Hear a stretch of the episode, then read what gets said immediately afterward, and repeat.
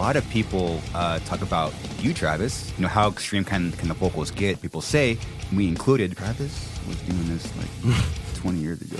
You were a myth.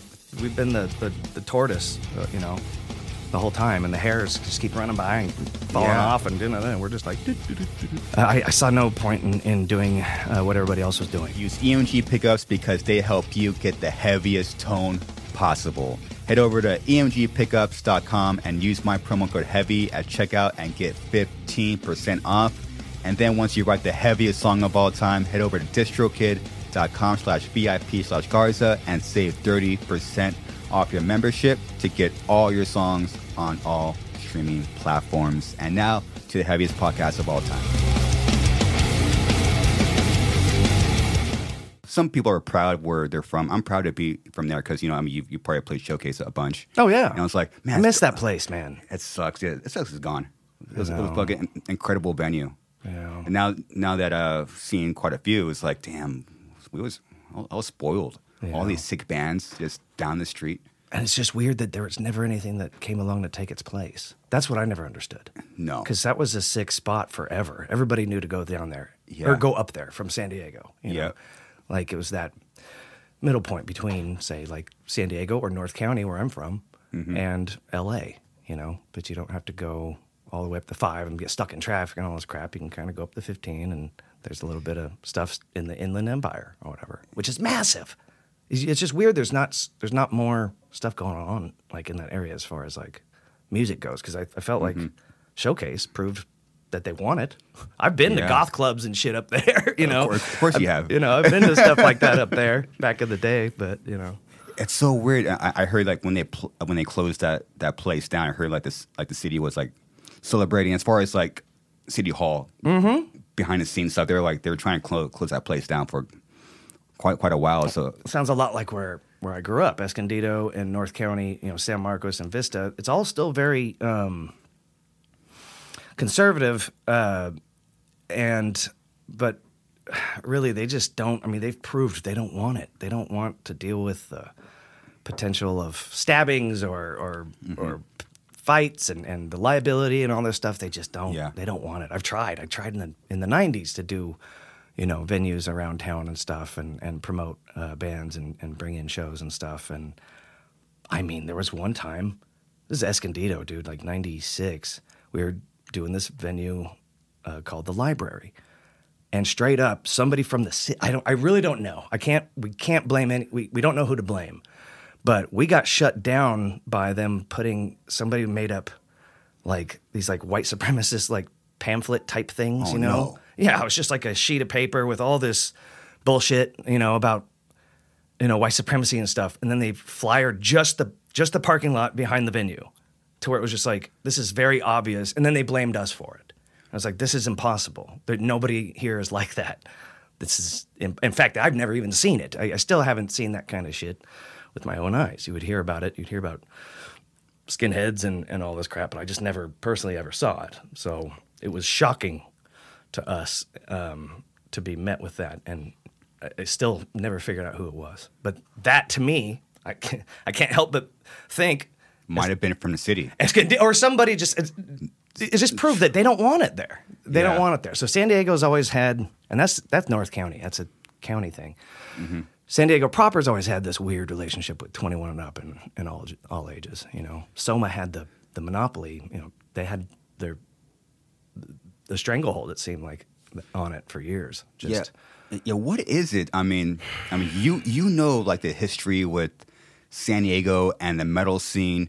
Like, uh, if so, if you're an outsider listening, kind of want to set like the stage, like, like for like a quick second. Like San Diego is when you are in San Diego, it is like the most chill spot totally. ever. It's California, and for some reason, it may it stays separated from here, L.A. I, I don't know how. I Well, don't it- know it- how. and it and somehow it created almost not single handedly because suffocation really started it, but Yeah. the brutal death metal scene that we know of it as you know fuck? Disgorge and Cephalotripsy and Mm-hmm. uh, bands like that. There's there's it more deprecated. There's there's older Yeah. ones, you know, uh, and. Yeah, I was fortunate um, to be able to sit and watch all that stuff play out in real time, and Uh, you, you literally saw it play out in real time. You like you and Diego go to high school together. Yeah. Like like what like what the fuck? Yeah, that was funny because it was like I didn't. I felt really kind of alone in the uh, as far as being a metalhead or whatever. I didn't know too many people around. Um, I went to Orange Glen High School in Escondido, and I didn't uh, like. I was just one of the. There was no like like they had the you know the, the goth tree the the the cholo tree the The goth tree, the, the, the, the jocks the you know and It's a real thing, man. Diego, Diego I would I, I made friends with him. Uh, he was this very brightly colored, uh, as far as his clothing. Uh, these this really skater. bright skater. Uh, he, he wore these like bell bottom looking things, you know. Uh, Bell bottoms? They they weren't bell. I guess they were maybe JNCOs. I, I, I before JNCOs were a thing. I really don't know. They were just got sold out here, too. Dude, they were yellow and orange. And no, he was he, every. What I'm saying was, Diego Sanchez was the most popular guy at school. He is. I'm pretty sure I have a yearbook that I know. I know he was prettiest eyes. Yes, he has He got beautiful prettiest eyes. eyes. He has beautiful eyes. Uh, It's his lashes. Anyways, um, prettiest eyes, and I think he was like voted like most popular or some shit. So then I'm talking to him one day, and he's like, "Yeah, man, you you like uh, incantation, suffocation, blah blah blah, all these all these bands." And I was just like, Hmm. "You're into that shit?" Because I must have been wearing a Cannibal Corpse shirt or so, I don't know something. You know, it was Yeah. probably 92 or 93 or whatever it was. And uh, I was just like, dude, you're into that stuff. So we we bonded over that, and then I was in a band called Stigmata, and he um, he came over and joined, and we changed it to Strangulation. Did that for a couple years, and then I was just like, I was the typical um, hyperactive drummer, like just a kind of a pain in the ass. And they finally yeah. they let me go, and um, him and, and Ben Marlin, uh, they became like best buddies. Um, and then they couldn't find a suitable real uh, replacement around. Drummers are hard to find. Not that I was Back- that back then, great, yes, really. yeah. I was more into the Sean Reinert type stuff. They wanted Mike Smith. They wanted, you know, and I was doing all this ja- jazzy cymbal work and shit. Jazzy cymbals. but Yeah. Um, nice. So, so that didn't work out. But um, and then they couldn't really find anybody, and they ended up going over and joining Disgorge and put doing She Lay Gutted, and the rest is pretty much brutal death history. Really, I guess. It, that's it's so bizarre that that it comes from San Diego. Because literally, bands around the world, Travis, look to this. San Diego, I They know. they talk about West Coast death metal, and uh, we're we're talking bands from Germany. We're Like, what? How did the fuck did that happen, dude? Mm-hmm. I don't know. I don't know. And and you saw it play out in like real time. Yeah, and I'm unironically wearing the uh, sort of uh, today. I noticed the uh, quintessential brutal death metal uniform. that that is that is the uniform. Camo shorts, banana pouch. The banana pouch. You want to talk about this for a Okay, second? let's do it. I, I don't. Okay, still. I'm gonna be this. We- What do you think's in here?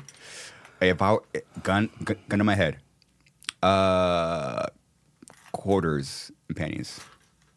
No, but it's roughly the same size. God, I shouldn't be doing this. This is good. People are gonna think this is gross.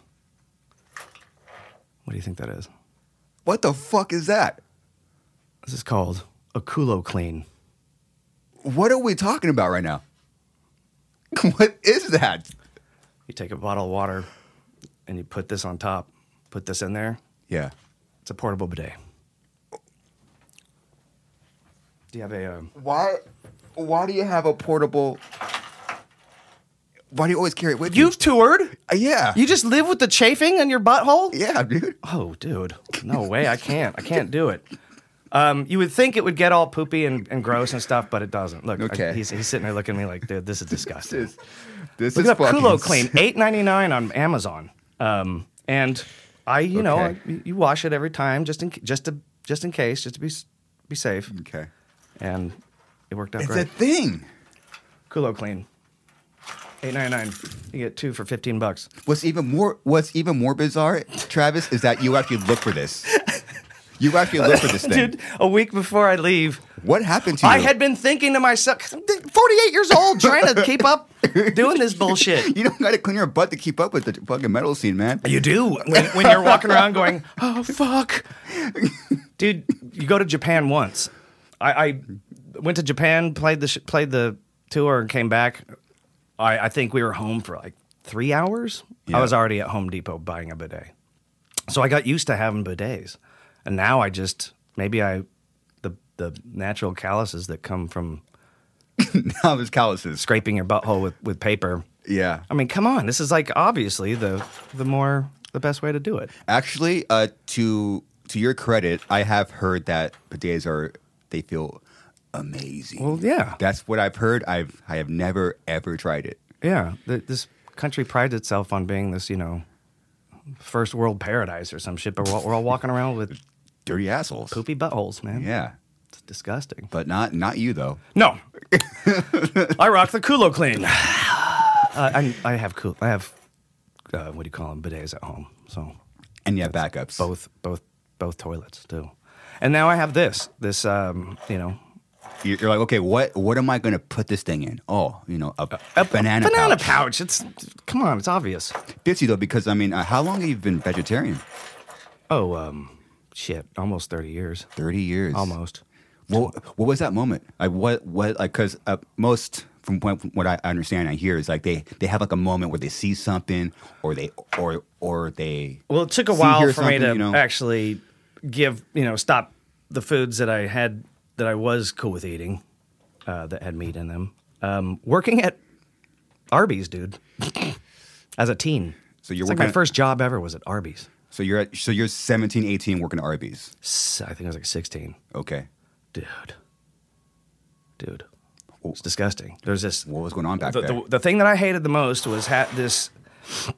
You've got this um, gigantic m- m- mound of meat Mm-hmm.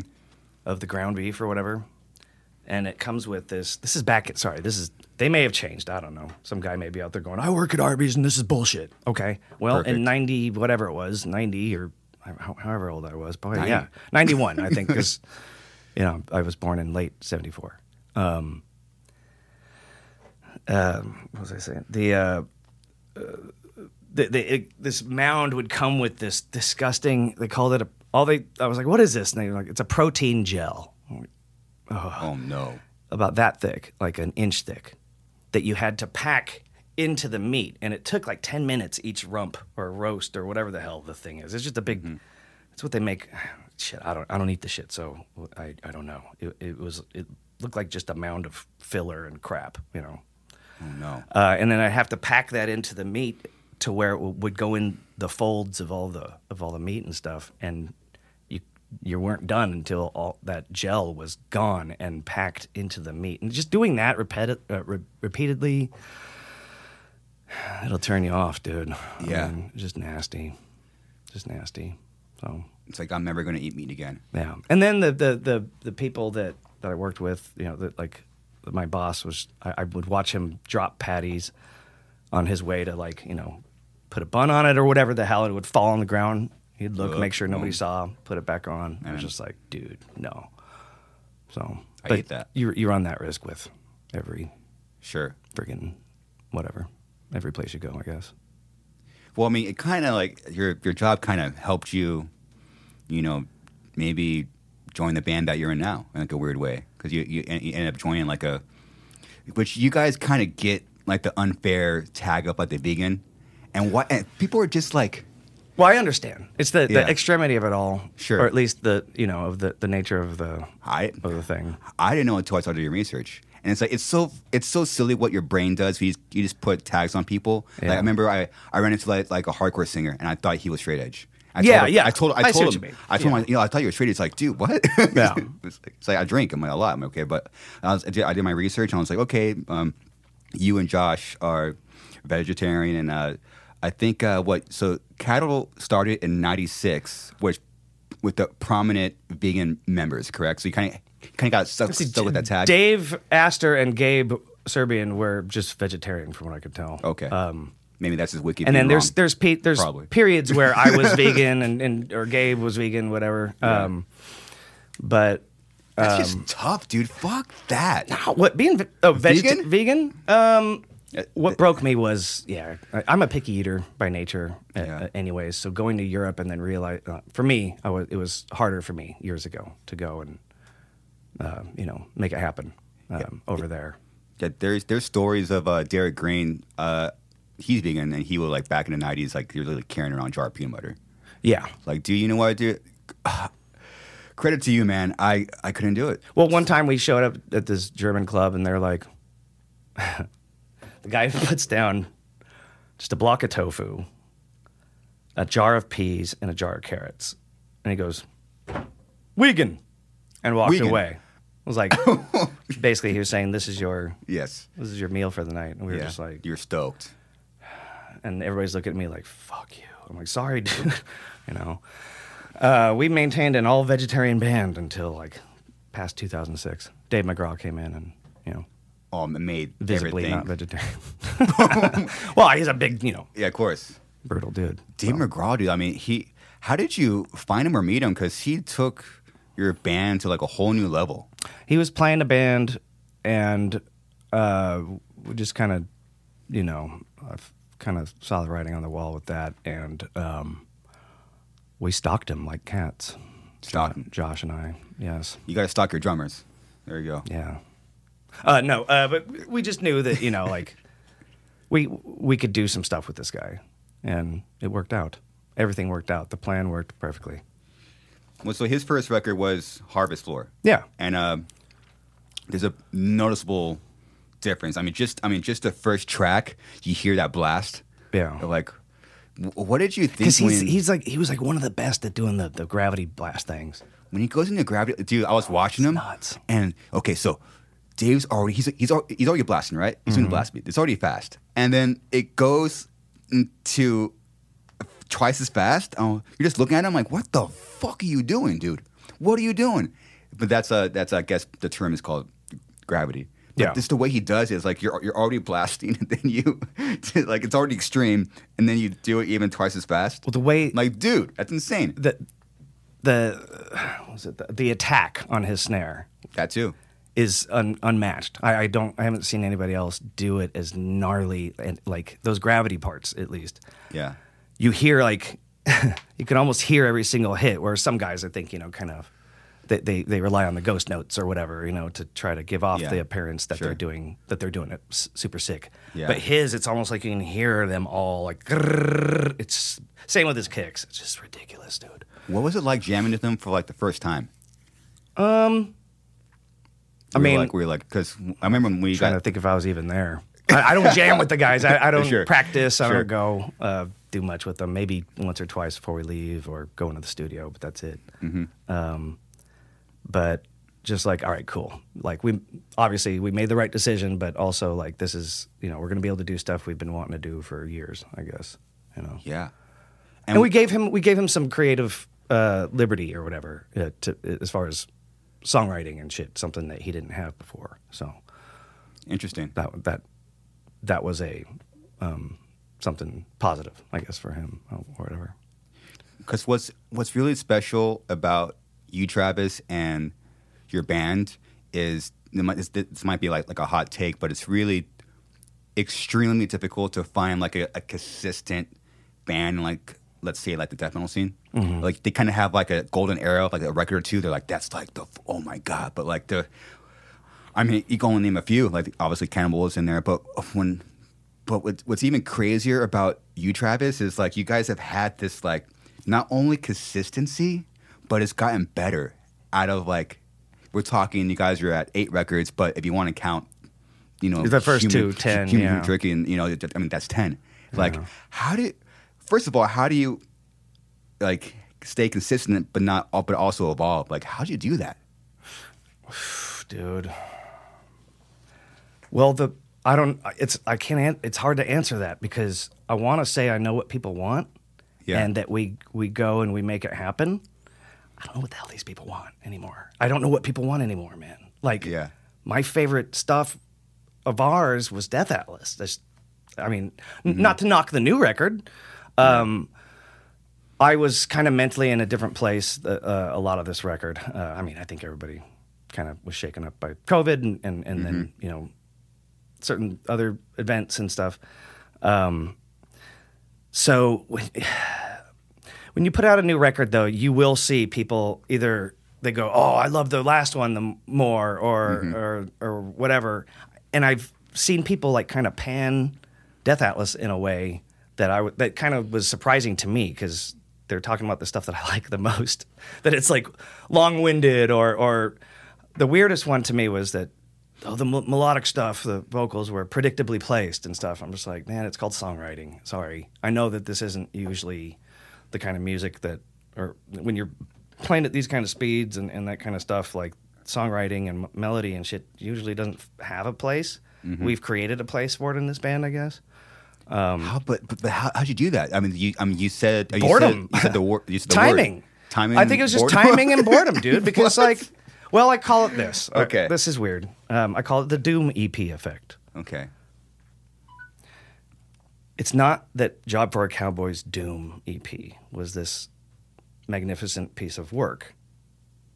I think I feel inarguably, but maybe arguably, the stuff after it was just objectively better. I, like it, it was just more. Uh, they they put a lot more time and effort into it and stuff, and they were making actual stuff that sounded like kind of sick technical death metal. or. Interesting. So I, I, I that's that's my favorite Sure. kind of stuff is the tech kind of stuff. Yeah.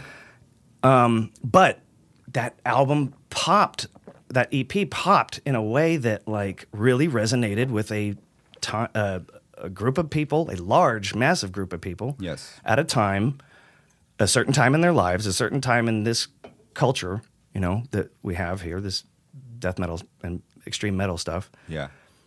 So it's not that it was this uh, amazing, unwaverable piece of art. I think it just hit people at the at the right time, and that's what I'm talking about with Monolith of Inhumanity, our record after Harvest Floor. Yeah. that one gave us a a whole second career. We we already had a whole career behind us. I felt. Um, I went into that record thinking, well, you know, throw the script away. Uh, let's just let's just do something new and and and if people you know hate it, then we had a great career. You know, we had a we already had. I've already done at that point what I kind of wanted to do with with music, tour the world and and and you know all that stuff. Um, and then it was very liberating on a creative level to be able to just go, you know what? Who cares what people end up thinking about this? The other guys might have had a whole different mindset. Sure. But this is coming from me. You know, I can't speak for them. They Yeah. they may be like, what the hell is he talking about? But this is what I how I felt about it and what I witnessed.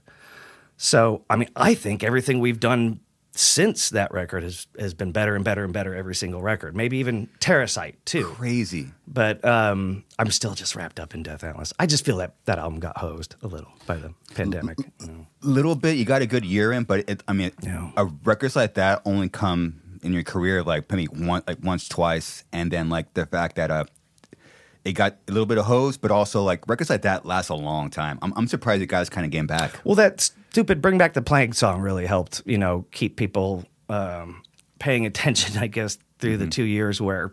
Let's face it, man. Whole whole new sub subgenres and shit have been created, and bands have popped off Yeah. out of middle of nowhere. Yeah. um, during those two years off. You know, I thought that was actually going to kill bands. It created bands. now there's Interesting. Like that's how I, I honestly thought this was going to probably shed some, some of the fat, trim some of the fat because it was just there's so many damn bands doing so much of the same shit, and now Mm-hmm. everything's been flipped around, and there's all sorts of people totally, completely changing the game just within that two years of being off, and and you know people not out there working or something maybe. I don't know. I don't know. Yeah, especially like like the it's especially like in our genre, it's more like like the vocals game, and a lot of people uh, talk about you, Travis, and like how like because it's very like you know like this, like, you know how extreme can can the vocals get, and a lot, a lot of people, a lot of people say me me included, it's like. Uh, Travis was doing this like 20 years ago, and like it's because I mean when, when I was a kid, Travis, and I would see you here or down down the street, like you were you were a myth, and like, it's crazy. Honestly, it's, it's crazy uh. because he- having someone tell you that, but like literally, like we would go to Chain Reaction, and like everyone's just waiting, like because I, I haven't seen you guys before, and they're like, dude, wait, like, like, wait till you hear the singer. He's like he's crazy, and like and I remember you walked out with two mics taped and like shit, like you you you were already on your own thing. It seems like you're you're always doing your own thing, as opposed to maybe bands right now. What what, what they have is that they already kind of have like this road paved, and you mm-hmm. didn't have a road paper. You kind of you kind of just seems to me, looking at what you were doing, it just seems like you were just doing what you wanted to do. Like people would, would talk about you as a myth, and now, and you're still doing you're doing even crazier vocals now. And then there's this whole wave of bands they're doing that, but Yeah. but like but I, I just I just remember what what you have been doing like the past like 20 Thanks, years. I appreciate that. It's crazy. I mean, I yeah, I've been touring cyclically for tw- uh, since 2002, it's a good word. and that that's well, you know, w- Cannibal Corpse was was like uh, the w- the way they approached business or whatever. I hate to call dither it down to being a business or something because Sure. that's not how I'm trying to say this, but um, they kind of set that that that was our model for for how to do this as far as you know all right you you write a record and and uh, record it and release it tour for two two and a half years whatever repeat you know? Um, and we all did that. You you guys did the same thing uh, Yeah. everybody was doing that for a long time you know? Some fell fell off said screw this and some kept going. We never stopped. That's the thing. Like we just never we never stopped. A lot of bands we have been around and watch whole subgenres come and go and come back again and and dominate and you know it's it's weird. I I often think, man, should we have like taken off a, for a few years or something like that? Just like we we've kind of always just we've been the the, the tortoise, uh, you know. The whole time, and the hares just keep running by and falling Yeah. off, and doing and we're just like, doo, doo, doo, doo, doo, you know, doing our own thing. I just, I just always wanted to do my own thing. I didn't want to ever, I didn't want to do. I, I saw no point in, in doing uh, what everybody else was doing. Uh, although I was heavily influenced by, you know, people oh, that sound you're talking about, the tongue mm-hmm. oriented, you know, mouth sounds or whatever Yeah. Um, was all that that was inspired by the sound of two vocals at once. So deicide layering vocals and Glen Benton layering mm-hmm. vocals in the studio, or the sound of spe- more specifically the sound of Jeff Walker and Bill Steer. That mm. combination, I get chills just even thinking about Yeah. it. Still, like Crazy. Still to this day, that was the combo. That was the thing that made me go, you know, and do all that shit. And then yeah. you can't. I mean, I'm one person, and I'm not going to use backing tracks. But this is back well before any, well before anybody started using backing tracks. Even, uh, you know, I was just like, well, I got to come up with a way to to try to mimic those sounds of two vocals at once. And then I started getting shit in the later 2000s Why? of, of just people being like, well, why do you sound so much different live? I'm like, well, that's because I haven't been able to capture the, we call them pterodactyl highs. And people got all sorts of stupid names for them, but uh, the pterodactyl highs. That's what everyone called them back then. yeah. And uh, I was just, well, oh, because I'm doing, when, when I'm in the studio, I'm in an air conditioned room. I'm able to sit there and, you know, especially with these melodic vocals. Yeah, it's going to sound different live, dude, because I'm doing all six vocal styles or whatever within a 40 whatever minute show, hour plus whatever show. man. It's going to sound different. Especially now. Because I'm in a, when I'm laying it down, what you hear in the studio is I'm in an air conditioned room. I have tea and uh, water and whatever at my disposal. I don't have to worry about running around. I'm just Yeah. standing there being able to lay it down. So it's a different thing. We were never able to. I, I was just never able to un- until Dave Otero came along. I was never able to really effectively capture that sound, um, those vocals, without it sounding weird. It always sounded like paper was being ripped or something. I could never get around that. So we tried all these weird combinations. I think when we first entered with Monolith of Inhumanity, it was just like, I need the live. Like, let's try to recreate the live scenario as much as possible. I actually had a a monitor, like a vocal monitor, for a Nice. while. For a while, I think Sick. we ended up getting rid of it, but it was just like, I, I don't know what else to do. Like just trying to get these things laid down. It wasn't even until we didn't really affect, like really correctly lay them down until probably 2012. But I had been doing it since 2000, probably 99 actually, because I started doing that live when we would do shows up the coast or whatever, or just local shows or whatever. All the parts where it would be, you know, low and high layering on the record or whatever, mm-hmm. I would just default into a, you know, kind of thing, sort of.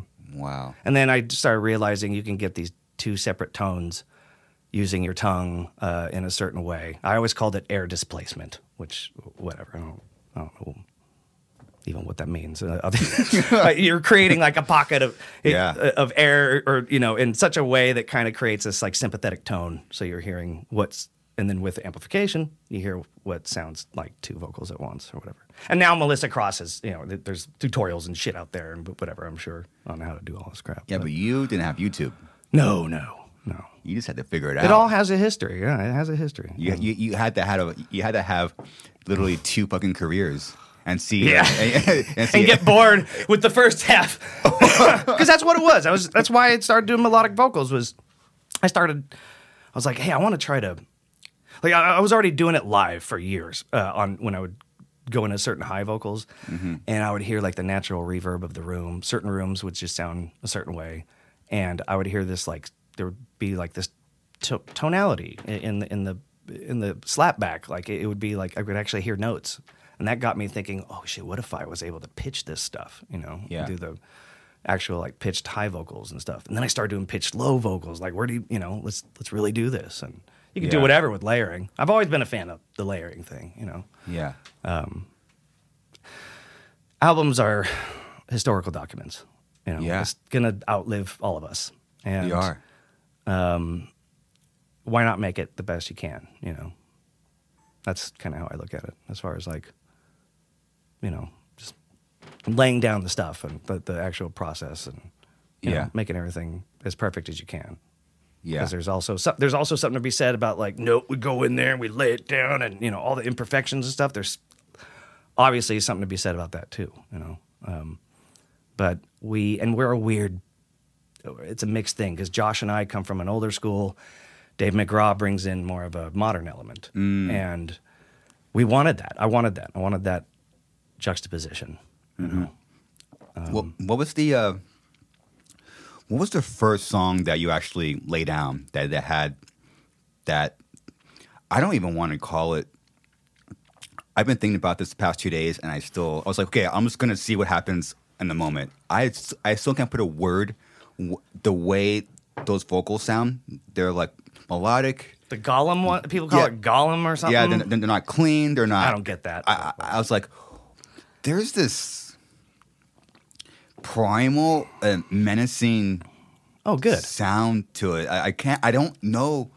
I can't put a word to it. I can't. But like, what, like when you when you first did that, like what, like what, what do you and, and the guys think? I actually have a good, I mean, not a good story. It's not n- nothing, you know, spectacular or nothing, but um, I remember specifically it was the song a, a Living, Breathing Piece of Defecating Meat on um, the Monolith of Inhumanity. And I, w- the way we do demos is they, they record with like, shit, I think at that point we were using just a little Zoom Fuck yeah. MP3 recorder, and they'd put it in the middle of the room or whatever. And then they'd give it to me, and I would put it into my, you know, take the stick and put it on my laptop and download it. And then I just um, finally got GarageBand and started. So I'd literally I just sit there. Here's our demos. I take my MacBook. I'm sitting there. I'm I, I go "Wah, wah, wah, wah, wah, wah, wah," into the into the, uh, the onboard mic or whatever, and that's how I come up with the melodies. And then later on, I just make them sound. You know, I just make them sound obviously better than that. but I just uh, sit there and just hum the melody or whatever, blah blah blah. So I actually cut a full on demo of me, you know, really leaning into it and doing the vocals uh, for that that part. And I said, "All right, Dave, I want you to have an open mind. Like, it's not going to sound anything remotely mm-hmm. like this." Mm-hmm. It's go- this is garbage. What I'm about to show you is abs- absolute trash Um, it's it's just just you just have to hear the melody. You know, we should be used to hearing the writing this stuff and hearing these demos and going and knowing what it's going to sound like. You know, mm-hmm. labels had to had to learn how to do that over time because they get Yeah. such shitty demos. You have to be able to hear through the shit to see if there's something That's true. actually there. So I'm like, please, Dave, it's gonna suck, and you're gonna go, what the hell? He's like, all right, show me. And then everything I said he'd do, he did. He goes, well, I'm gonna have to trust you because that sounds like absolute shit. I'm like, I know, I know. And Really? It, it won't. He's like, yeah, that, that's yeah. And then we laid it in the studio, and he was just like, night and day. I, that's I can't believe it. I, I can't believe that's the same thing you showed me when we were you Really? know, on the on the crappy demo. But that's because I know that like like I, when shit, I've been doing this when, since I was a child. Uh, when I would take my parents' karaoke machine and I would put one tape, I'd play, dude, I would take like Megadeth, uh, uh, like old thrash. Uh, back in the 80s, you know, every thrash band had, every album had to have a uh, instrumental or something. So I would take Into the Lungs of Hell or, or whatever, you know, whatever uh, Megadeth, you know, or, or whatever band, Testament or whoever the hell would do instrumentals. And I would write lyrics to them and, and perform vocals to them Yeah. and shit like that and come up with lyrics and stuff. And so I got, I, I've just always had that in my blood of, of actually how to, you know, what to do and laying stuff down. And Otero and I have a great relationship. I'm able to, we're practically uh, telepathic at, at certain points halfway through the It like it. recording where we don't have to, we, he, I just know, he just knows what I'm saying. I just know what he's saying. And we're not even like speaking full sentences. Just like, you know, all right, we'll do that one and um, we'll start at the, and it'll be like whatever, you know, we'll start at a decapitation. Okay, all right.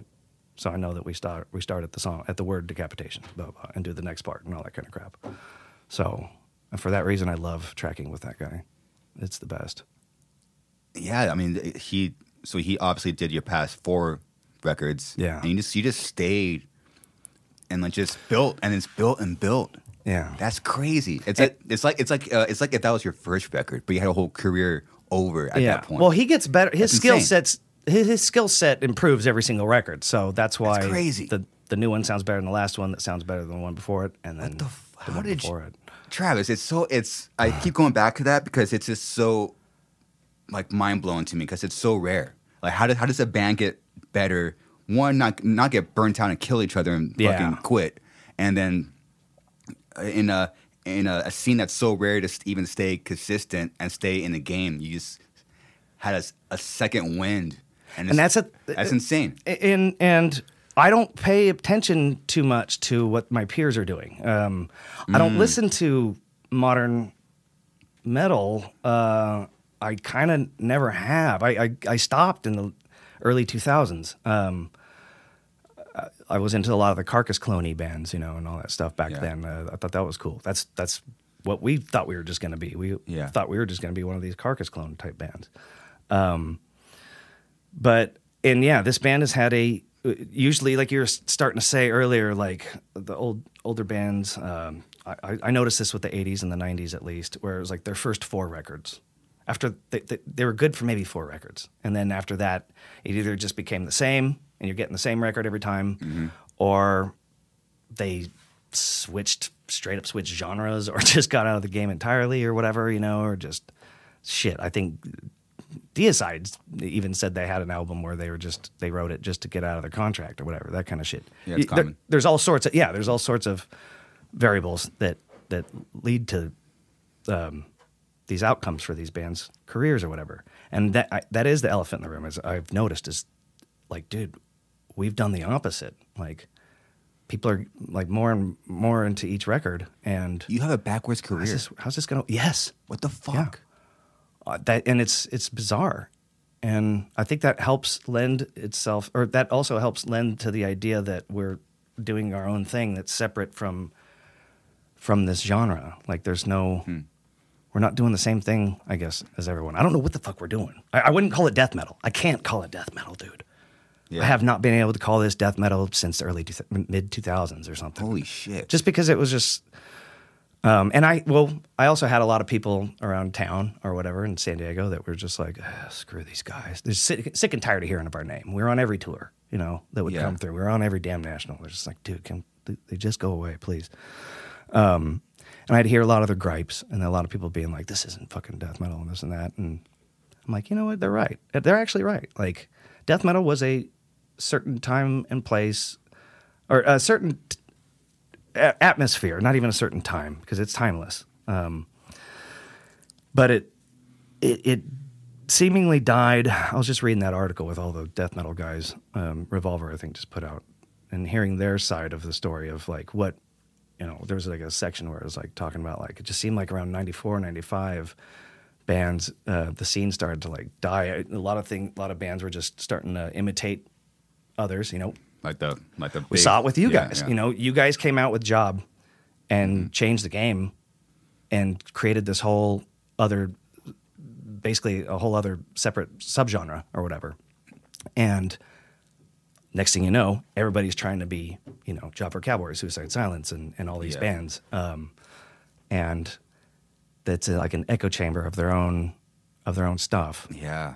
And I could never get behind that. that. That was the main problem I had with the, with that stuff. Um, but you can my my argument falls flat because you could attribute it to any genre of music. Of course, Reggae, of you know, Yeah. reggae sound every bit of it sounds the same to most people but um, you know there's a ton of different forms of it so That is true, huh? yeah absolutely and so that's not an argument anymore you know like psh, it's just uh, we grew up different times you know So e- even in, in your home area around like the San, San Diego County, even like they were giving you shit. this is like after signing to Metal Blade, and there. I mean, I, I agreed with them. I, it was just like, yeah, dude, we have this booking agent that was, you know, Throwing it. um, Okay. throwing us uh, on every damn tour. We are just a workhorse, you know, just every, we, we were on everything. You know, there was a while, it was us and Goatwhore, just always on tour. Sick. you know, it was just that, that band. And I, there was probably people that were just like, ugh, God, Again? yes, yeah. And I, it happens. I, I, I couldn't blame them at the same time. I'm sitting there going, yeah, that's right, bitch, you know, whatever. yeah, it happens. Yeah. What? So, uh, um, Monolith. That, that's the first record that you incorporated these like. I, I, I don't know the word. It's still that that, that Melodic Sure, whatever. vocal. that, that, that style of vocal. People say clean, but it's it's not. not. It's not. You, you isolate them and you'll realize, no, it's not. It's fucking crazy. it, it's it sounds clean because it's melodic and, and it's backed up against this wall of of no uh, not noise, but you know, Mm-hmm. well to our parents it probably is. But. Of course. It's like, what, what the fuck is Travis doing in his room right Yeah. now? He's like jacking off. So that might yeah that might sound like that might sound like clean to somebody, but it's not. I mean, so it sounds like you were just doing your own thing. You really weren't paying attention to what was going on ar- ar- around you. And uh, am I? That's Dude, I don't even like like when we go on tour and shit. I don't watch the bands b- before us. I don't want to Really? be. I don't want to be influenced. I don't want to be influenced in, in any way. I want it to be as pure as possible. I, I, I don't watch them. I'll go and I'll check them out for like five seconds. It may, and it's only going to be Mm-hmm. if it's a band I really want to see, like Black Braid. I watched them a ton of times on this tour because I was Yeah. extremely interested in them, yeah. um, and I like the music. Interesting And- black metal band. yeah, uh, and I just thought that was cool. Um, so, So- I would watch a little bit, but I, I make sure to dip out after. You know, I'm not going to sit there and watch a whole set. I never even, dude. I've been trying. I've been waiting to tour with Carcass for how fucking long? Our entire career. We finally did it in finally November. did it. Finally did it in November, and I didn't watch like one set. Like I, What? I, I wanted to the whole time. I didn't even watch them on a with marathon. They were after us. I don't know. It's way, I well, for one thing, it's you know after doing it a hundred something times tours, you just the luster's worn off. But Yeah. a lot of it does have to do with uh, mindset. I don't want to be influenced by the people before me. If they're killing it, cool. I don't. Interesting. I want to go up there and have it be as as um, pure is a stupid word to use for it, um, but like just untainted. I don't know. I don't know how else to put it. Uh, you you want it to just be you. Yeah, Yeah. that So- too. I mean, what's but obviously, I mean, th- that record came out 2012. 2012. Boom. And then, so what? What were you listening to that wasn't metal? I what? What? Oh, it was you, too much. I used to work at a you record had to be store. jamming to something. Well, I, uh, but that's the thing, dude. Is like, I, I am a, I find it hard to call myself a metalhead nowadays, or maybe for the last twenty something years, only because metalheads are so, So much more open minded than me. Um, yeah, that's sick. and I'm stuck in the 90s or something, I guess, Mm-hmm. and in the 80s, you know, like when it comes to that kind of stuff. Um, I still go back and listen to that stuff. Uh, there's a lot of new, like black metal or symphonic, or not symphonic, but like atmospheric type stuff Mm-hmm. that will come across. That like that's the kind of shit. If I'm going to listen to it, that's going to be the kind of stuff. It's not. It's going to be kind of stuff where like them and their fan base probably hate bands like us. Yeah, of course. but but like I, I like that stuff. You know, I, I don't Mm-hmm. really listen to much of our our peers or the bands we go on tour with or that are inspired by us or that or, or whatever. I, I don't I I mean and it, it actually freaks me out every time we put out a record or when I go to write songs, sorry, when I go to write lyrics, I have to Google everything. Because I won't know if uh, you know, uh, I don't want to name any bands, but I won't know if if uh, whoever uh, shit I, any given modern metal band has a song called you know "We Are Young" or or Yeah. or whatever, uh, just another body or whatever the hell. It- you know, I I wouldn't know. I have to go and Google this shit first um, because I just don't pay much of a, attention to that shit. Like, I know like every square inch of the sound of Symphonies of Sickness by Carcass, but I don't.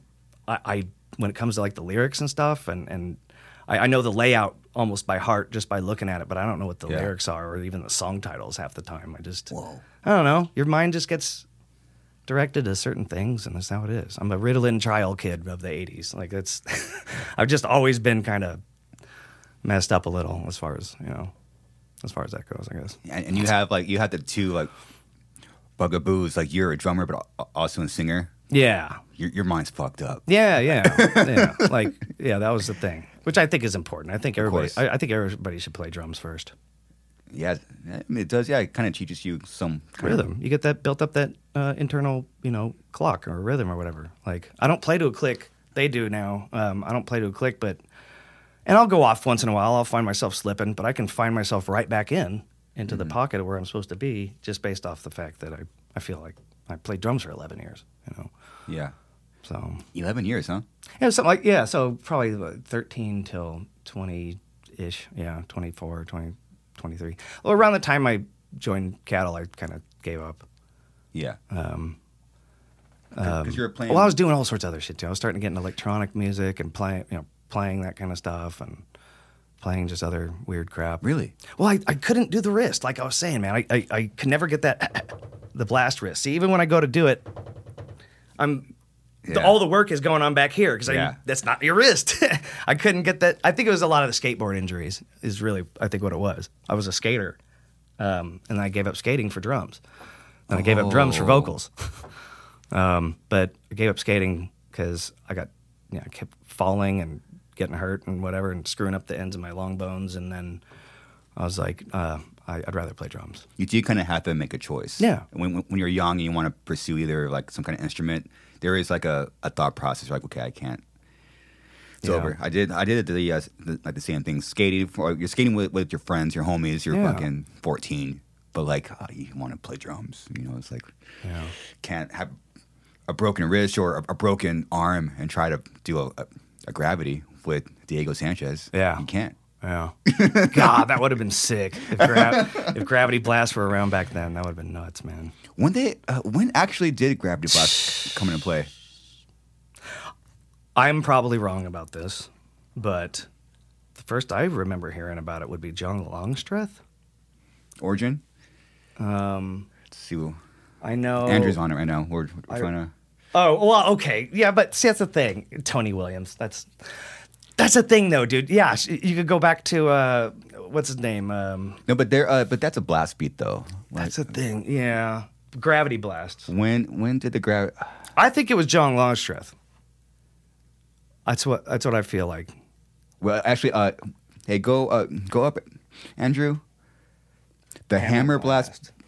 became popular in death metal music of the early 1990s. The Freehand Blast, also known as the Gravity Blast, utilizes gravity. Hmm. I don't think it's out there. It doesn't really say. What the? F- I wonder. I mean, it, it could be John from from Origin.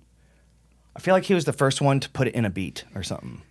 Because yeah, you could sit there and be like, "Oh, well, Buddy Rich in in 1968." Shut up, dude. We're not talking about that. Like, I always, when people start doing that, I tune out. Okay. Yeah, Now yeah. you're you're you're trying. It's called it's called try hard.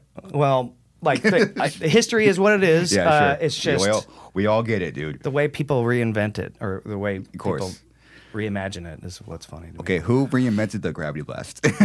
yeah, you got to be really precise with. I really do think it was John Longstreth, and then like you know, a lot of other people came along and started doing it or whatever. When Um, when that first figure come out? Is it- Origin? yeah, it's just it's self subtitled. Honestly, I didn't even pay attention to it and uh, uh, and to that technique until Dave McGraw came along, and I was just like, oh, Yeah, that shit's sick. Jesus! And then I'm he's so doing it over it. The way he's doing it, yeah. And the mother bastard. I I remember. I think it was. I think it was Death Atlas. I was just like, wait a minute. There's no gravities on this record. And he was just like, yep. You son of a bitch. got you. like, yeah. Just like with uh, our new, with our new, uh, one of our new songs. I don't know if it was We Eat Our Young or Scourge of the Offspring, but one of them doesn't have a blast beat in it, and that freaked me out. I, I again, not paying attention. I, I just wasn't really paying attention to it. I just, it sound the, the stuff sounds good to me or it doesn't. You know, I wasn't thinking. I wasn't writing citations for ourselves, going, Sure. you have negative uh, five gra- blast beats. You know? um, I don't know why I did it in that accent, but Oh My goodness. um, it, it's yeah. It's. But that was weird to me, and I'm just like, all right. I, I told him, I'm like, you're making up for it on the next record. You got to do some gravity blasts, you bastard. It sounds like Dave McGraw brought in some like some needed like energy. Uh, uh, new blood is always good. New fresh blood is is is always good. And he's and he's a great guy And as well. yeah. So a big, huge help. But yeah, and Mike Laughlin, our, the drummer before him, was extremely creative drummer. Um, and then he, you know, stepped aside. Um, but we had been really, uh, we, we knew that you know, Mike was kind of wanting to probably kind of get out of the game, you know. So we started Yeah. looking at Dave, and it was just like, or th- started thinking like, well, who would we get? And I was like. This guy over here is insane, man. Like I couldn't, you know. He's still one of my favorite drummers. Where's he from? He's from Chile, Santiago, Chile. Really? Mm-hmm. I didn't know that. He moved to the United States. I probably shouldn't speak for him. I'm going to get this wrong, but it's roughly right.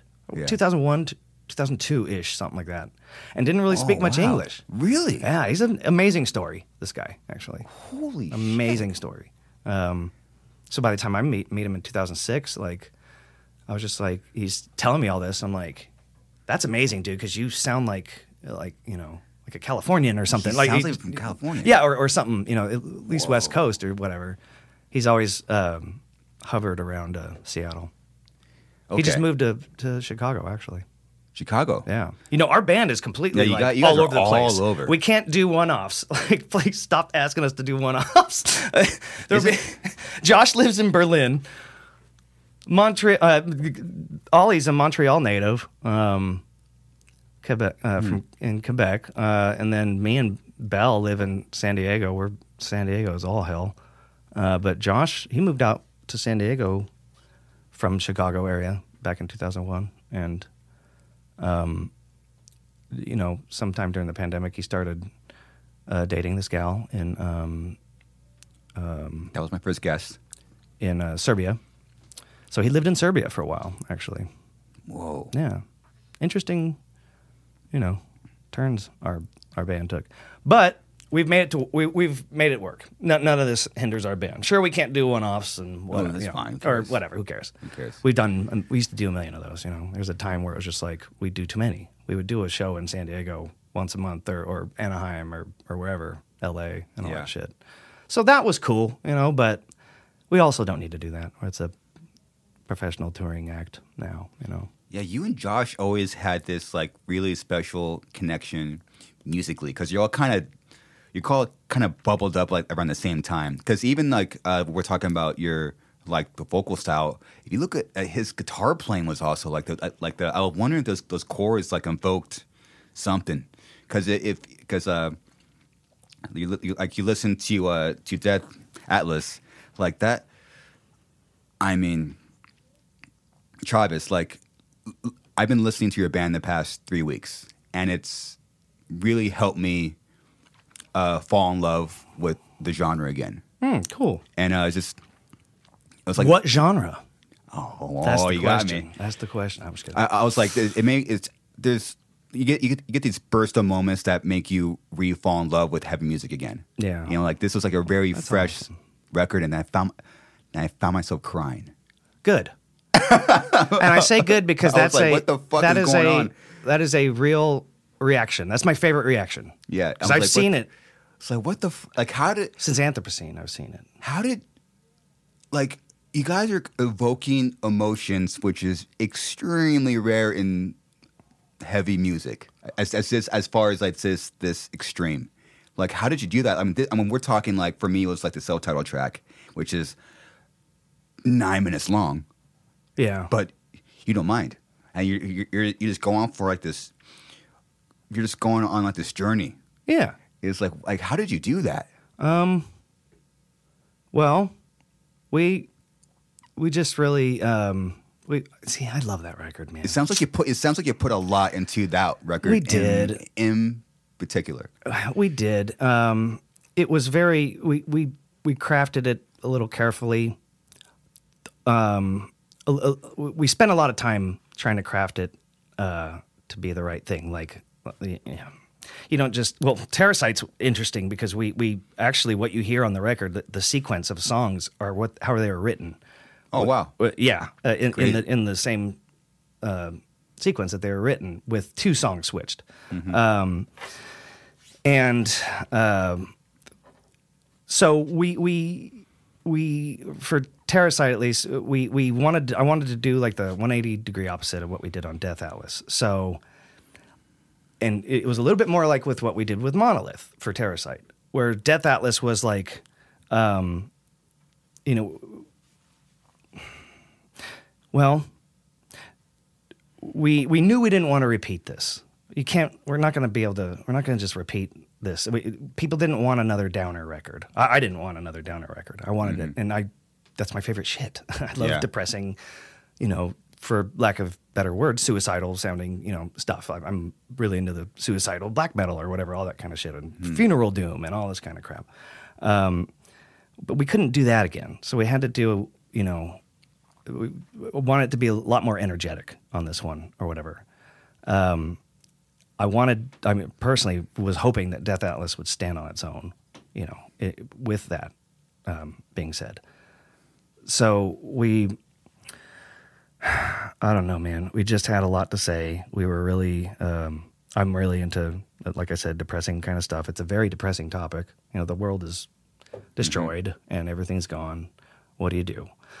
So that's why Terrasite is the way it is. I'm, it's, it's serendipitous and, and incredible that it, it, it came out during spring of this year, which is beautiful. I, I that was an accident. I wanted this record to to conceptually and the, the cover and everything to to exude this you know springtime feeling, new new life, new mm. rebirth. You know all this stuff. Everybody came out of the pandemic. Can you imagine if we just doubled down and did more? You know super depressing, you know, shit. And It'd be stupid. I, I watched Neurosis do it back in the day when they put out Through Silver in Blood. It had all these, that was like their monolith. It had all these like parts that people liked, but it didn't just focus on those parts in the way that I think Death Atlas, people have complained that Death Atlas does. Um, I don't see that as a deal breaker. Other- Complained? Others might. I have. But that's the thing, dude. It's a sea of positivity. And then the, the, as an artist or whatever, the ones that stick out to you are always going to be the shitty comments. They're always going to be the ones that are the negative oh, because it, when it's when it's when it's a bunch of positivity. Sure. You know, uh, and I'm thanking my lucky stars that you know I'm very fortunate to that we've gone this that things have gone this way for us. It may not again. it may go on a it, it may go on a different trajectory next. Uh, We don't know. Um, th- th- people's mindsets and stuff change constantly. Like I said, I, I don't know what people want anymore. I don't, and I, I don't really even see eye to eye musically with a lot of people. Um, in this kind of genre specifically. Not that I think we're doing some amazing thing and they're not. Sure. It's not that. It's just I'm just it's just weird. I was starting to say it earlier. I worked at a record store. And for years, many many years, different record stores. Back in the day when when we didn't have, you know, um, uh, Spotify and and uh, algorithms and social media directing us what to listen, you know, Yeah.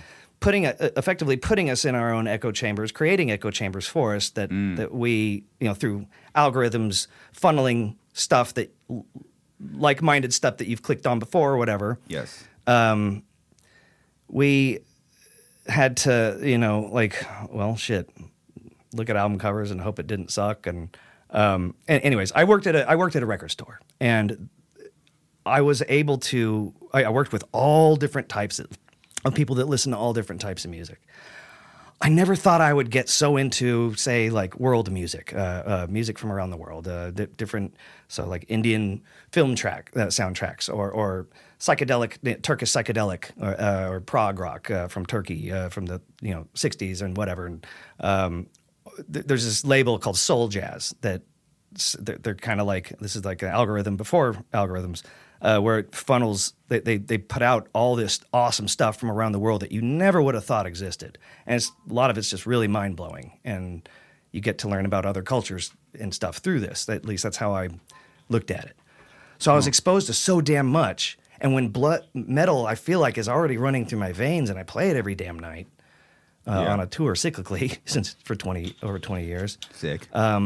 it's not it's not going to be what I come home to. I'm not that metal, unfortunately. I, I guess, uh, but if, you know, um, we've we've noticed something about bands, touring bands over the years, metal touring bands.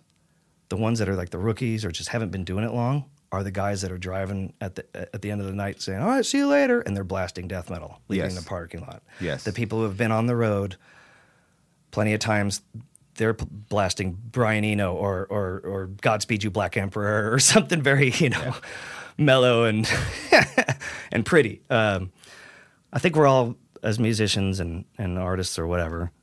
Um, I think we all most of them have mental or emotional um, illnesses or deficiencies or or or whatever. I think we all uh, kind of have something going on upstairs, you know. And uh, I've noticed, you know, like the most, uh, the the biggest artists or whatever have some of the most problematic pasts, whether it's mentally or or or like even in their relationships or, or whatever. Yeah. You know, look at freaking John Lennon, um, you know, shit like that. Um, I think musicians just tend to be um, kind of fall on that side of of things. Um, What What do you fall? oh, I'm ADD. uh, uh, You know, I grew up. Um, I'm the depressed person. You know, Yeah. What, uh, what was your upbringing like? totally fine. Middle, middle, uh, middle to you know, middle class, uh, middle to. Well, I found out that my parents were way poorer than they made me think we were. Really? Yeah. Uh, but they were working their asses off to get to a point um, to make a better future for themselves and their kids. Yeah. And um, I didn't really even know until the last 10 years or so when they start telling, oh, back in, you know, blah, blah, blah, we were, you know, destitute. We had like, what, 50 bucks in the account? I was like, really? Okay. Well, you did a great job of, you know, raising us and also making us think like, you know, that we were fine. Um, my dad grew up very poor and didn't want his kids to feel that way, you know, and stuff. Um, so, yeah, but so I honestly, it's chemical. I have no reason. I've been given no. There's been nothing that's happened in this life, um, to make me feel the way I do, and that that just tells me it's just, it's it's chemical, um, you know. And I think that's one reason why I, that I um, write these lyrics and stuff. I think I'm just kind of acting out, you know. Um, I don't, you know, I I'm most mellow when I'm on the road because I get to go up there and scream every night at everybody. And um, the next day, as long as I don't have a bunch of stuff to do, you know, like I TM'd our portion of the Amon Amarth tour, and that just sucked because it was just like, dude, I got to do all this stuff on stage. Luckily, it was only what 30 minutes or something, It's a lot. but yeah, it's lame. Um, so I'm at my most like resting phase or whatever when I'm on on the road um, the next day and stuff because I was able to physically, literally physically get out any kind of, you know, um, demons or whatever, dude. I don't Yeah, want, I'm I not think- trying to be all. No, I think everyone has has demons, even if you have a good upbringing, a bad one. It's like I, I think like everyone has like like a family. There's like big ones. There's little small ones. I was just thinking like uh, today, which you actually awakened uh, this like like, like the first time. It, it, it's- it's been a while because you know I, I do you know I eat you know pepperoni pizza and stuff, so I do eat meat, but but not but not like a lot. And right when I dove into your catalog, there was it's either I believe it's an outro to a record. Oh, dude. On and there's there's uh I know what you're talking about. yeah, so there's like a slaughter of pigs going on. It's a. This was the. and and, and and the sound was so horrifying. Yeah. And I literally, I, I was I was in the garage where, where we jam. I was literally, I was literally, I was pacing around my my room. I was like just like listening to this thing. I was like, and I haven't felt that way in a while. I'm like, damn, what, what, what Garza? Like, dude, what, like, what, what the fuck are you eating, man? Yeah. It, it made it made it, which is what what you want, you know, good art to do. You want, you want it to make you stop and like feel feelings and Yeah. and face and face your own demons and like think about shit differently. I was like, you. It was you like guys a. You're that. talking about this thing.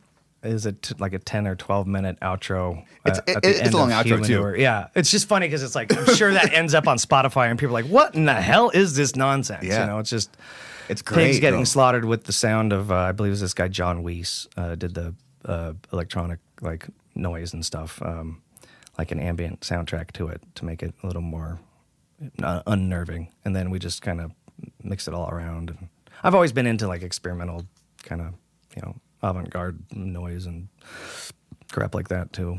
You know.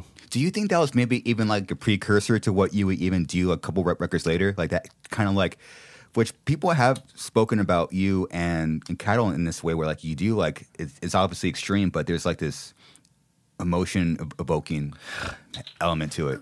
Well, yeah, we did the on the harvest floor. We started with that with this uh, woman named Jarboe. She was uh, who was a massive fan of. She she was in a band called Swans, who is one of my favorite bands of all time.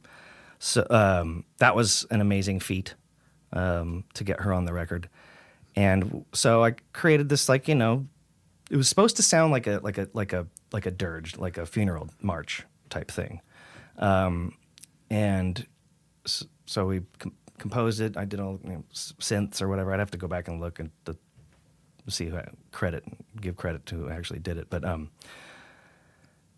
um, and it was supposed to just be this long build up to the last song. And then I personally liked that model a lot, so we did it again, and then again, and then again.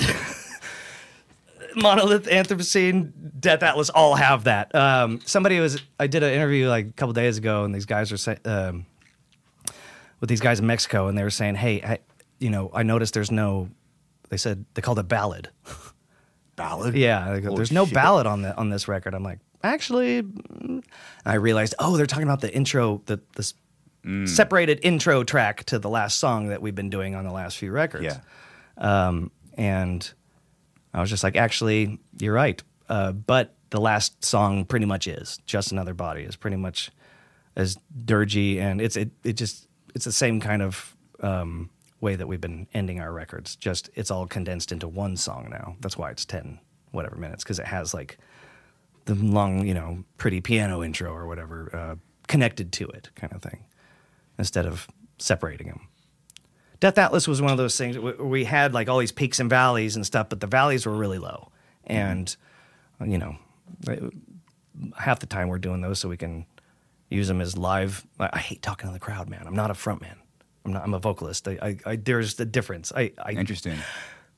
I, I, if it was up to me, I would have. I just hate hearing my voice, dude. Like I'm even going back and watching this. I'm like, oh, God, I, sound, I hate the sound of my voice. That guy sucks. I hate it. um, I got this, yeah, this high little voice. I hate it. Um, yeah, because you, cause you, uh, yeah, you can't even drink caffeine. I can't. You got uh, your mi- your, Well, mi- I your mean, mind's I- just going, huh? I do. I I just I've I I need to not is what it is. I need to not, especially mostly coffee. Yeah. Because like a good can of Coke or once in a while is, is the shit, you know, or the the bottle, you know, bottle of Coke. Isn't it kind of? Do you uh, do you ever look back, like when you were, you know, a kid hanging out with, you know, uh, like uh, eventually people that will go and and have some notoriety in like in like the heavy genre, and like and like literally like over twenty five years later, like you're like the band's even bigger now.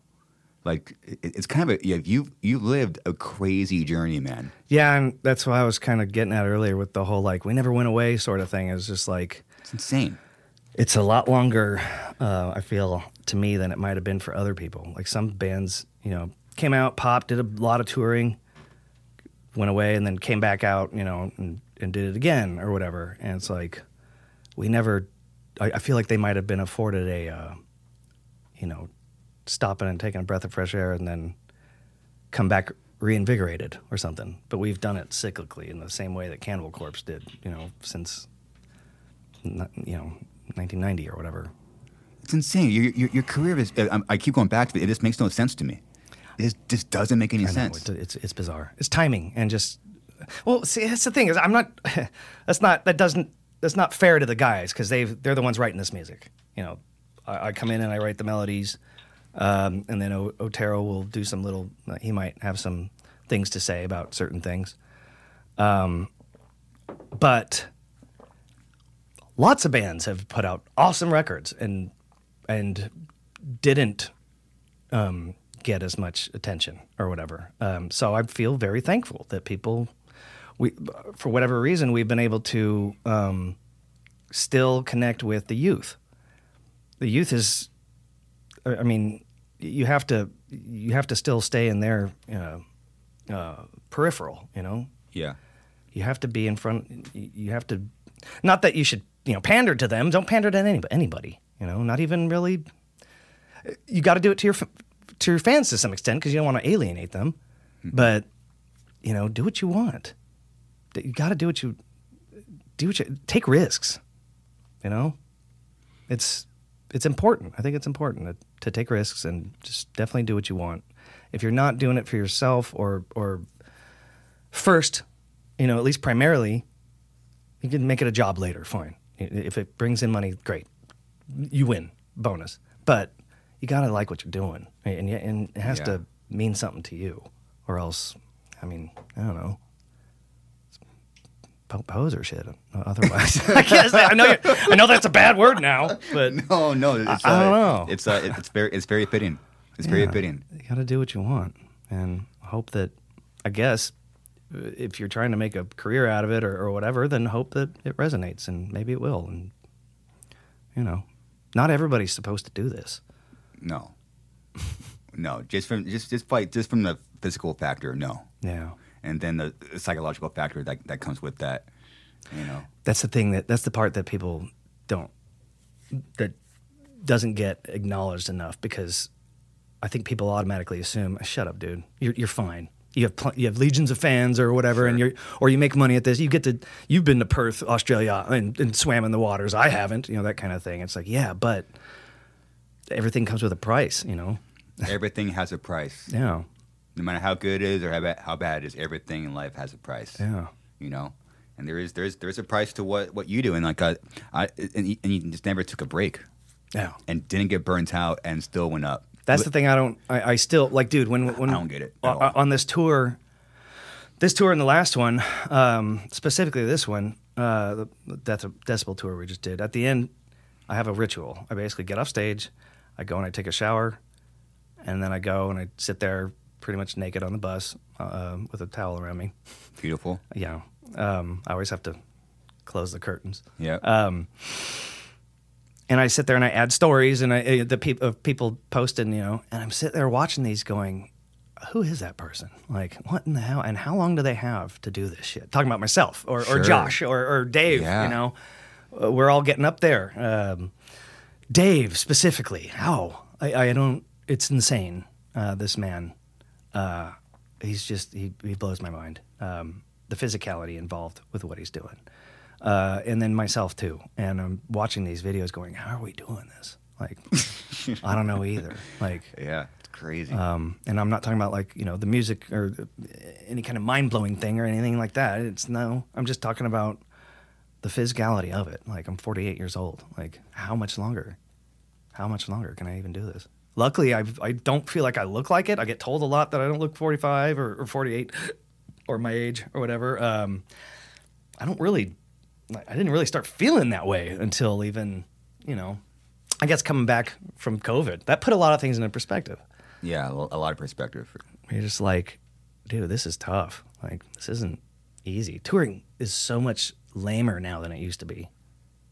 Have you noticed? I mean, it's, it used to be so much more fun or something. Now, just there's logistical things. Have you been to Europe since COVID? Yeah. I mean, that it's was a little bit different. that was troubling. At least the the festival season last year, Yeah. like, broke me in half, dude. Really? It was just brutal. Just and, and more so like the logis- logistical things. Just even showing up and then 35 hours later going, "Where's our equipment?" Just that kind of shit. You know, like just the stuff nobody really thinks about. It breaks you down over time. I think. Little things will just break you down. It's yeah, you. It's just little, little things and just fucking eats there, and it's will fucking man- manifest. Yeah. You know. Yeah. And usually it will will manifest to you wanting to quit, but uh, it looks like you guys haven't got. Well, that's the Great. thing. Yeah, I, I can't tell you how many times I've said that's it. I'm, you know, or I'm done, or you know, blah blah blah. Like, I think everybody, most bands, go through that shit or whatever. Um, Terrasite has completely reinvigorated us. Uh, last year was just That's tough. great. Last Yeah. year was just brutally tough. Um, uh, I want to forget about 2022 Yeah. for the rest of my life. It was just stupid, but it produced a, a record that that we're going to be able to, you know, reap the benefits of, I guess, and go on tour and continue doing our thing. It's great. I mean, yeah. I mean, going. I mean, you're, we're talking. You know, Death Atlas. Like you're like, like, like your your seventh record in. Like you're getting like you know. Now you're, playing in uh, arenas. Who who would have fucking thought? Well, that yeah, the the Kia Forum, you mean? who, yeah, that- that's like Kia. What the fuck? It was, uh, I mean, I'm just going to assume that'll never happen again, just because you know I'm a pessimistic asshole, but Yeah. also a realistic um, asshole. Um, and I that was I, I told my parents I was just like, guys, if you're ever going to come out to one of our shows. You should probably do this one. You know, let's do this one because this. What a never- highlight, We're never going to be able to do anything like this again. I don't think unless You we go- never know, man. I know. Never say never. I, I, I know, but at the same time, it was just like we shouldn't be. I mean, we're allowed to play here. You know, this, is, this is crazy. I mean, I, I'm pretty sure we were the first band with blast beats to to play that stage. I think. You know, I don't know of any other tours or whatever that had. That was all death metal at least. Like, like how fast you? I mean, you literally you chose like the tortoise road, and it's Yeah. climbed like climbed up there, dude. Yeah. Well, it's It's insane. it's insane. It's it's you know. I probably look like it's taking a toll on me, but Oh, oh I, you know. oh, We also just got off tour, and I'm like, uh, I'm Sure. like uh, fresh off COVID, and had a few beers last night. And A few? yeah. well, I brought home from Three Floyds back from uh, Indiana. Oh shit! It's like the best. It's just the Yeah. best. Yeah. So heavy shit. Yeah. I I- love my beers heavy. yeah, I I finally came around to the hoppy thing. I was a Yeah, pilsner guy, guy for a while, but I like 'em- I want to drink less and have it mean something. See, you know? oh, that's a good way. That's a dangerous good way to put it. That's what I'm starting saying from now on. yeah. So Saying is have like a you know one or two heavy ass beers and okay, let's chill. Yeah. But people make the mistake, then they want they want to keep going. Yeah, dude, because it tastes so good, and your your Tastes great. judgment's decreased, and that, that alcohol now doesn't taste so you know, Yeah. biting. It's true. It's true. I love it. I was just uh, what was also uh, fascinating is that you recently uh, reconnected with one of the uh, co-founders, uh, Dave. Yeah, dude. You have been plagued with Daves, Ah, right? This is Dave. that sounds like a song. A plague of days. Yeah, it's just Um, like you're just like surrounded by by Jays. I just want to tell you, uh, c- uh, congrats. You know, just having, you know, after what? It's, well, you haven't. He hasn't been a band for 20 years. I mean, You guys, I assume you guys haven't talked since. Oh well. Uh, so, okay, yeah. Um, Dave and I. I haven't talked about this much. I think I only mentioned it in, the, in like this one interview or whatever. Um, We stopped talking to each other in 2003. You know, we parted ways or whatever. We let him go, and um, no reason to even talk about any of that at this point. Of course. Um, the uh, we it- it's just really cool. Um, I and I'm not like this. I hold grudges, dude. I hold grudges. I'm a grudge holder. I'm a petty Yeah. bastard sometimes when it comes to that. If I feel like I've been given a reason, um, and over time I just felt like that the you know this one didn't really need to be like this. But what happened was I'm at you know Gabe's uh, our the co- other co-founder of the band, Gabe Serbian, played drums for the Locust for many years, and he passed away uh, the day, actually the day before we were leaving to go to the studio, and um, so to record Terrasite. You know, we get there, um, shit, week, week and a half later, Trevor passes, you know, and I was in a real bad spot mentally and emotionally. Uh, just a just my head was just swimming. You know, um, lots of uh, pressure, you know, for the record and this and that, and then loss, you know, and having to process that. And I get to, I, you know, it was a few, few weeks later, uh, Gabe's memorial happened at the Casbah in San Diego. I wasn't going to miss it, so I left the studio. I flew flew home, um, and went to the Casbah, and you know, I'm standing there. You know, I was a wreck. I was an emotional wreck, dude. Um, and I'm standing there. Or I go to the, walk to the bathroom, and I hear this, "Hey, Travis." And I look over, and it's Dave Astor. I haven't seen this guy since 2003 ish. Oh, my um, goodness. You know, um, we uh, hated each other th- this whole time. I talked a lot of shit about this guy. Um, he did. He reciprocated. He did the same. Um, I held a grudge s- severely, and there was something. You know, death of a friend will make this. Will put things in perspective. I guess. You know. Uh, so I'm walking, and I hear this. Hey, Travis. He's like, "What's up, man?" And I just hugged him, and it was weird. You know, like I, I- when I say weird, it- what I mean is it's weird for me. It's it wasn't a weird thing. This is how people uh, re- recover and, and get through loss and stuff Yeah. and process it. Um, and that you know meant a lot to me. He said some things that night that meant a lot to me, and um,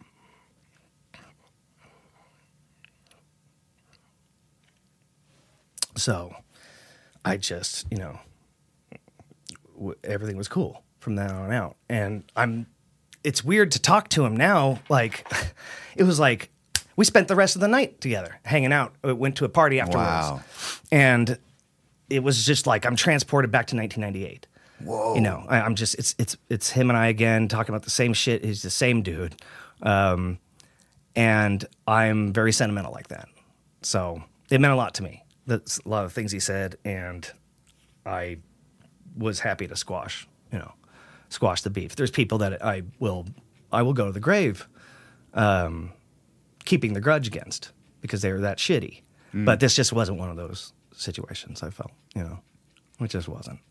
And um, you know, I'm I'm happy that that it wasn't. Just, I I spent weeks going, did I do the right thing? Was that right? Did he do the right thing? you know, did Dave do the right thing by saying hi? And uh, I'm just glad he did. Uh, I'm glad he did. It helped. I mean, it's just part of learning about yourself. 48 years in, I'm still learning Still. about myself. You know, it kind of sucks that someone has to die to Yeah. bring people together. It's it sucks when that when that shit happens, but Yeah. then there's like there's like this beautiful thing comes after that. It's so it's so bizarre. well, and I realized I had wanted this to happen for a while. really? You know, I yeah, I, that's kind of part of the processing of it. So Hmm. I, re- I realized that I had actually wanted to squash this and didn't really didn't really realize it. Hmm. But I'm, I can say, yeah, there's definitely people that have nope. Yeah, there is there is that Some certain- people are deserving of your hate. Uh, absolutely, absolutely, there are people, um, but that's between you and them, you know. And I, I remember people being like, "Oh, come on, squash it." No, dude, shut up. Get the hell out of here. Get the hell out of here. not this one. No, no. But yeah, it was cool. I mean, I've had to send him money over the years and stuff like that. It's like now I can just be like, "Hey, Dave, what's your email?" You know, Yeah, oh, what's yeah. your what's your PayPal instead of like having someone else do it and having this degree of separation. Is there is there like a like a there's a part of you where like I don't give a fuck about anything or what anyone says about me, but for some reason when it's someone that you had that kind of history with, when they say something nice to you, it just hits you. yeah, You know, like, Yeah. uh, we uh, you know past uh, band members with uh, with Suey, like when they say something very nice, you're like, thanks, man. yeah. I mean, it, it- it just means something. yeah, yeah, Because then you, you you just go back to that, that time period when you were like a kid, you know, like you're like one of your like childhood friends, you know, see, sees you growing up and has something you know positive to say about you. It's, it just means a lot. yeah, You know, it's crazy. yeah. Um, I've I've experienced that. Yeah, when didn't really expect it, and then it's nice to hear. You know, but I don't know. Well, Life's weird. life oh life life is relationships are weird. People are weird. Um, I'm definitely. I feel like I'm weird. You know, yeah. Just But Travis, you are the best version of weird I ever seen. Thanks, Thanks babe. You're awesome, man. I appreciate it. I mean, again, like just uh, thank you for, you know, kind of re invigorating my, you know, love for heavy music. You know, it's, uh, you know, I'm in a weird spot in my life and uh, my, my, my band's career as well. So doing, you know, just listening to, to you guys has meant like a lot. You know, just dri- drive driving up here and you know crying. It was, it was. Now I was like, damn, this is. I cannot wait to hang out with Travis. This is Dude, that is sick. like seriously, that's the best. The thing about that is you can't fake it. You can't. i- if you're faking crying to someone's music, Then you're a you got some problems, or you know, you might want to, you know, reevaluate. Or, shit, I, I would turn it off and go. Let's you know, let's get to the bottom of why you're crying, uh, Oh, or why you're faking like you're crying here. Yeah. But I've seen people do it, starting with the Anthropocene songs. Uh, mostly in Europe. That's where I first noticed Really? it, playing uh, this festival, and I'm seeing these two people up front crying and turning to each other and like Whoa. really crying. I'm like, holy shit, that is the sickest. And I know they're doing it because it's it's on this emotional part of the song. It's not like, Yeah. you know, uh, it, it was ev- evoked by by us playing something. Um, you know, maybe they're like, oh, we're finally seeing this band. We, you know, or Yeah. mom really liked this band and she's gone, so we're getting to see it for them. I, everybody's got their reason. Sure. But when it's because of what you're playing, it's amazing. It's just the best. It's my favorite feeling, dude. It, it's my favorite thing to see. And I know that sounds, that might sound kind of sociopathic. But the reason why I enjoy it is because that's that's you can't fake that. You know, that's a genuine response. That's a completely genuine response to something, and uh, it's beautiful. There's something beautiful in that. Death metal and the words "beautiful" sh- were never supposed to be together, and that's kind of like I I think that's a cool thing. I mean, for me, I, that's that's what I'm happy about being able to. When, when I first saw it, I was just like, I do, I only want this now. I only want people to, to cry and, and blah blah blah. I honestly, that's that was the that's that was us. Uh, Death Atlas was us paying attention to the response from from the crowd, and like we we did it, it did lean, lend itself to why or lead to why there was so much uh, emotional stuff in that record. Having gotten so, you know, being so like s- stoked with how that stuff went, we s- there's still little moments of it in Terrasite, but it's um, a little more fewer far between and not so heavy uh, heavy handed on, on that, you know, on the emotional side of things. It's not just total like head in the dirt, you know. Um, it ha- they they find they find their place into it, like you were saying earlier, how it's like mixing melody and and and stuff with with something that's raw and visceral sounding or whatever, um, uh, in, intense or, or or whatever sounding. Those aren't those are two flavors that go great together, uh, but you know you don't really know until you try or whatever. And and I don't know. I'm really stoked on that people that that kind of stuff resonates with people, and they're not just going, "Oh God, there he is again, doing this stupid weird Gollum voice or whatever," and blah blah blah. And. Complete opposite. I hope so. I mean, Complete opposite, man. It's just it's, it's fascinating to me how you even found that voice. well, it was just I haven't heard anything like it. I was just um, wanting to be, wanting to do something different for myself or whatever, and um, it actually helped. I noticed like our, our presence in Germany or fan presence in Germany kind of ramped up. I think Whoa. they just like uh, you know they like their. See, the thing they I've noticed with Germany is they like their they want their de- grindcore to be grindcore, their death metal to be death metal. They don't really want the death grind. or, or whatever. You know, they want their tech death to be tech death and not too much crossing the streams. But um, so you know, uh, I don't know. I don't even know why I was mentioning that, but I, I noticed that, that that they're a good gauge for you know if you're doing something right within maybe the metal sphere. You know, um, because they just get so much. It's it's a ingrained in their, a lot of their lifestyle over there. Um, it's not over here. It's a little more flavor of the month. Where you know, um, there's not too many people in their 70s going to metal shows, but go to Wacken. You'll see plenty of them there. You know, like Yeah. this is these are lifers. Like, um, so I think that's that, Total that was kind of cool. It was like, oh well, shit, we're making finally people in Germany are starting to give a shit, and uh, I think maybe it had a lot to do with writing. They were writing catchier riffs, and uh, I was following up with you know catchy sounding choruses, and mel- or we call them choruses. I don't even Yeah. know. Um, you know, melodic parts. Um, and I'm I'm glad that they it resonated with them because I thought I, it was it was an experiment. I mean, at least in my mind, it was. I don't. Maybe the rest of the guys had a different opinion, but to me, it was very much an experiment. And um, talking about monolith, uh, and Connected. We'll see what happens, and it worked. Can't- know, gave can't us a- fake that. Gave us a second career, and you know, um, I liked what we, I liked the sound of it. I liked what what we were doing, or at least I was having fun doing it. It's It not sounds like it. it's not so much not so fun live when Got to do 20 when voices. you can't hear once. yourself and you're doing the rest of the stupid voices. Yeah. God, Oh my goodness. dumb dumb corner I painted myself into. So a new record came out in May. People are Yes. loving it. You know, you know, people are are loving your record when you go on Spotify and it's just it's all like the new record. Yeah. You know, can't can't fake that either.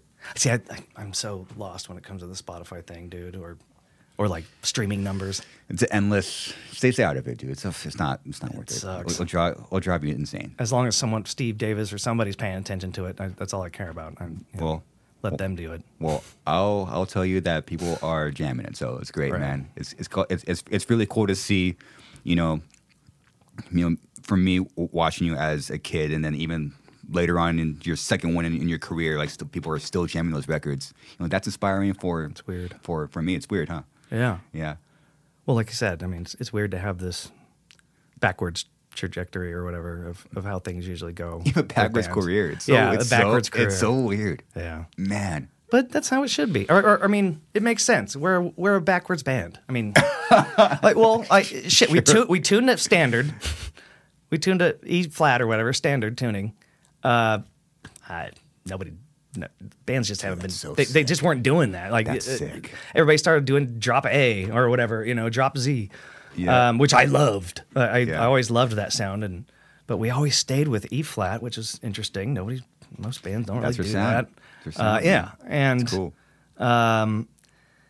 you know, talking about like, we've got albums that are concerned with uh, you know animal welfare and and it's very what people would consider non-death metal um, type things, and you know we just kind of stayed in that lane and did our thing, and um, now I shit. I mean, if we came out now with that stuff, it'd probably be received a lot better. Who knows? Just people with more open minds or whatever now about things.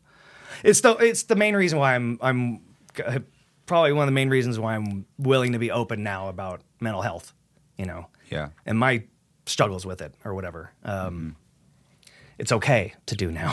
Or it's, Yeah, so it's it's like okay. you know because everybody's dealing with it, dude. Like it seems eh, to some degree. It's hard being. It's just hard being a human in general, man. It's Yeah. hard being a human.